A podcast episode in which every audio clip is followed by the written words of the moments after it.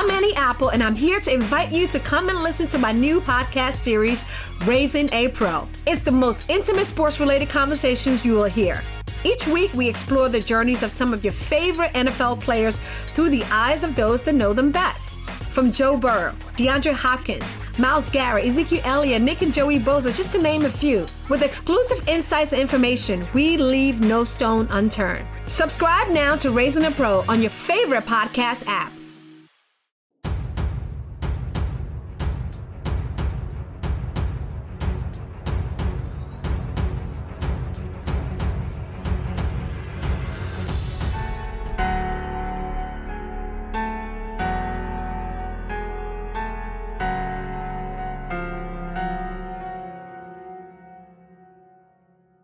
दिल्ली की बात हिंदुस्तान के साथ शो पर आज हम बात करेंगे कि आखिर क्यों? दिल्ली के मुख्यमंत्री अरविंद केजरीवाल को अपने नामांकन के लिए घंटों इंतज़ार करना पड़ा।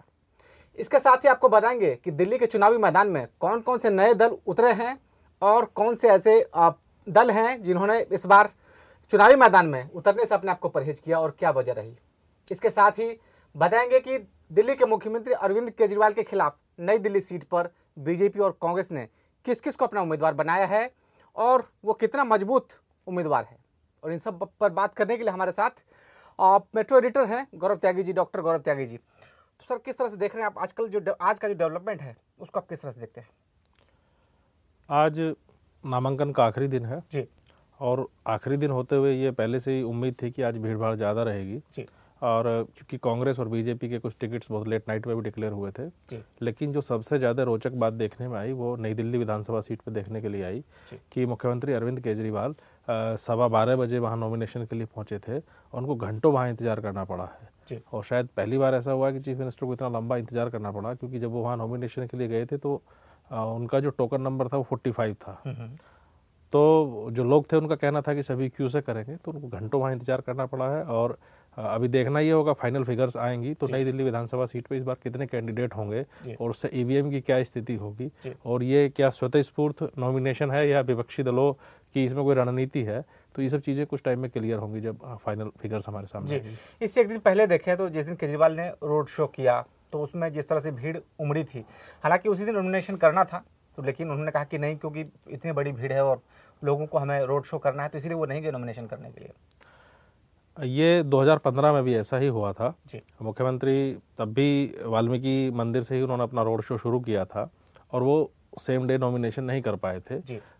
आज कल भी ऐसा ही हुआ कि वो वाल्मीकि मंदिर में गए पूजा की और उसके बाद में रोड शो था और रोड शो के बाद वो तीन बजे के बाद जामनगर जामनगर हाउस जहाँ उनको नॉमिनेशन करना था वहाँ पहुँच पाए और कल नॉमिनेशन नहीं कर पाए। उसी के चलते वो आज नॉमिनेशन करने गए थे।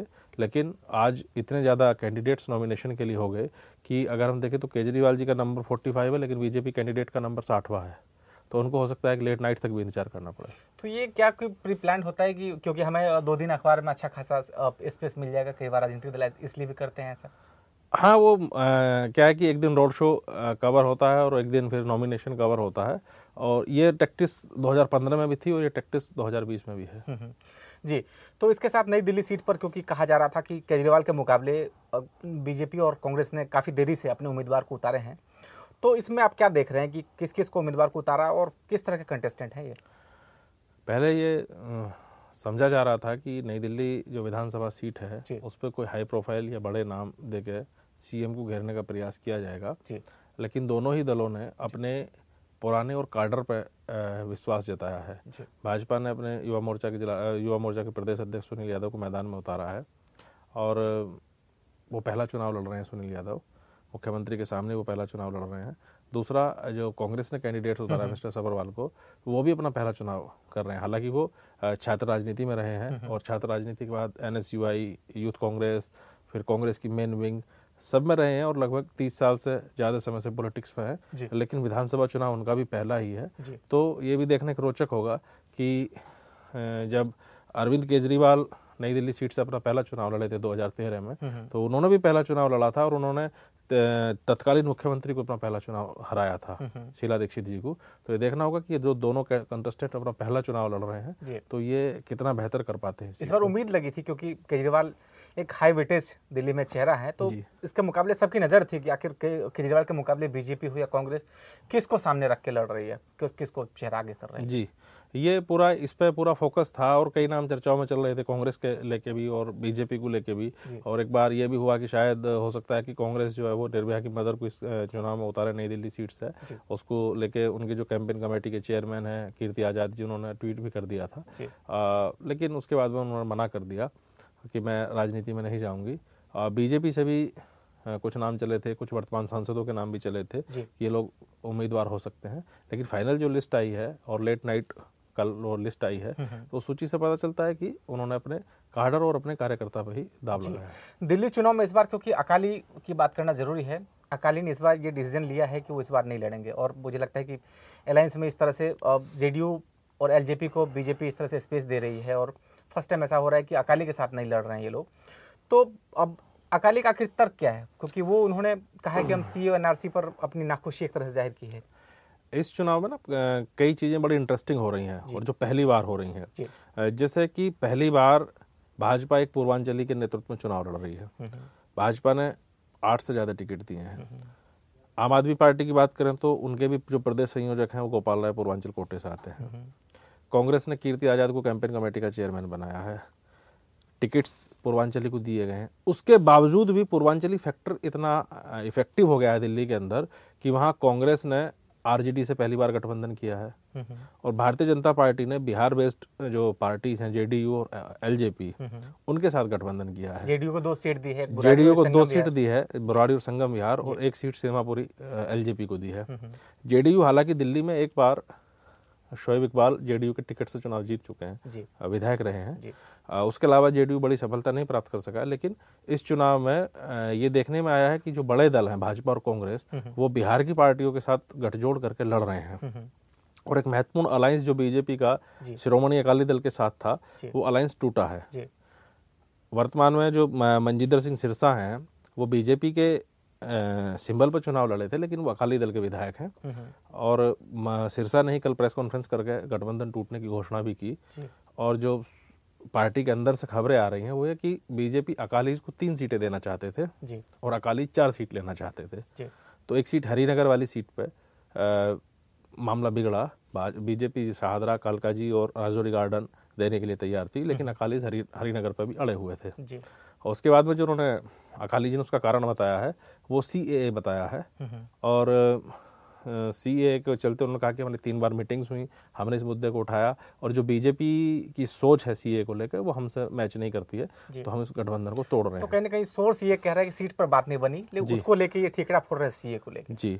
और इसमें एक बड़ा इंटरेस्टिंग ये भी होगा कि अकालीज ने गठबंधन तोड़ने के साथ में ये भी घोषणा की है कि वो चुनाव नहीं लड़ेंगे। जी। तो अब दिल्ली में देखना यह होगा चुनाव के अंदर कि जो अकालीज का वोट बैंक है हम्म, हम्म। जो पिछले बार तक चूँकि गठबंधन बीजेपी और अकालीज का होता था और बीजेपी की तरफ़ शिफ्ट होता था हम्म, तो अकालीज के ना लड़ने की स्थिति में वो बीजेपी की तरफ़ जाएगा कि आप या कांग्रेस की तरफ़ जाएगा? तो ये देखना महत्वपूर्ण होगा। तो एक तरह से अकालीज ने चुनाव से विड्रॉ करके इस फाइट को और ज़्यादा इंटरेस्टिंग कर दिया है। इंटरेस्टिंग एग्जैक्टली और इसके साथ देखें तो क्योंकि जिन लोगों को टिकट्स नहीं मिला है तो वो इधर उधर हाथ पैर मार रहे मार रहे थे। इस चुनाव में दल बदल वालों को काफ़ी टिकट मिले हैं। हम्म। सभी पार्टीज़ ने दिए हैं बीजेपी ने भी दिया है कांग्रेस ने भी दिया है आम आदमी पार्टी ने भी दिया है। आम आदमी पार्टी ने कांग्रेस से आए हुए पाँच लोगों को टिकट दे दिया। भाजपा ने आप से आए हुए दो लोगों को टिकट दिया। हम्म। कांग्रेस ने भी टिकट दिया है। भीष्म शर्मा कुछ टाइम पहले ज्वाइन किए और टिकट पा गए रात हम्म। वाली लिस्ट में। इसके अलावा चार ऐसे विधायक जो जिनके टिकट आम आदमी पार्टी ने लास्ट मोमेंट पर काट दिए वो लोग भी चुनाव लड़ रहे हैं। निर्दलीय बी बीएसपी से छोटे दलों से। तो ये आयाराम गयाराम पूरा हुआ है पिछले पाँच सात दिन में हम्म। और लोग अदल बदल बदल के चुनाव भी लड़ रहे हैं। जी। तो इस बार कितने जो दल हैं वो मैदान में हैं और, और क्या देखते हैं इस बार? क्योंकि नए नए जो नई पार्टियाँ पार्टीज़ है इस बार जो अच्छे खासे दल हैं तो इस बार लोगों को किस तरह की चीज़ें इस बार देखने को मिलेंगी चुनाव प्रचार में पूरे? देखिए जो इतिहास है वो दिल्ली के दंगल में छोटे पहलवान बहुत सफल नहीं रहे हैं। चाहे वो लोकसभा का हो चाहे वो विधानसभा का हो। जी। लेकिन आ, हर बार वो लड़ते ज़रूर हैं और कई बार कुछ दलों ने अपनी उपस्थिति भी दर्ज कराई है। जैसे बसपा एक बार बदरपुर की सीट जीत चुकी है दिल्ली में। जेडीयू भी एक सीट जीत चुका है। और इस बार की अगर मैं बात करूँ तो 83 दलों ने चुनाव आयोग से अपने लिए चुनाव चिन्ह मांगे थे उनको चुनाव चिन्ह मिल भी गए हैं। अलॉटमेंट हो गया है। तो तिरासी दल तो घोषित तौर पर दिल्ली के दंगल में उतर गए हैं। और इसमें चूँकि पहली बार कुछ दलों के नए गठबंधन भी हुए हैं तो उसमें देखना होगा कि आरजेडी को भी सीटें मिली हैं जेडीयू को सीटें मिली हैं एलजेपी को सीट मिली है तो क्या सफलता रहेगी चुनाव परिणाम के बाद पता चलेगा। बिल्कुल। तो इन छोटे दलों को क्या सफलता मिलेगी ये इस वक्त भविष्य के गर्भ में है। हालाँकि दिल्ली का जो चुनावी इतिहास है वो बताता है कि इन छोटे दलों को बहुत ज़्यादा सफलता मिली नहीं यहाँ यहाँ पर। और आज दिल्ली के बाद हिंदुस्तान के साथ में इतना ही और आप देश और दुनिया की जो ताज़ा तरीन खबरें हैं वो लाइव हिंदुस्तान पर पढ़ते रहिए। और अगर आपने फेसबुक और यूट्यूब पेज सब्सक्राइब नहीं किया है तो उसको सब्सक्राइब करिए नमस्कार I'm Annie Apple, and I'm here to invite you to come and listen to my new podcast series, Raising a Pro. It's the most intimate sports related conversations you will hear. Each week, we explore the journeys of some of your favorite NFL players through the eyes of those that know them best. From Joe Burrow, DeAndre Hopkins, Miles Garrett, Ezekiel Elliott, Nick and Joey Boza, just to name a few. With exclusive insights and information, we leave no stone unturned. Subscribe now to Raising a Pro on your favorite podcast app.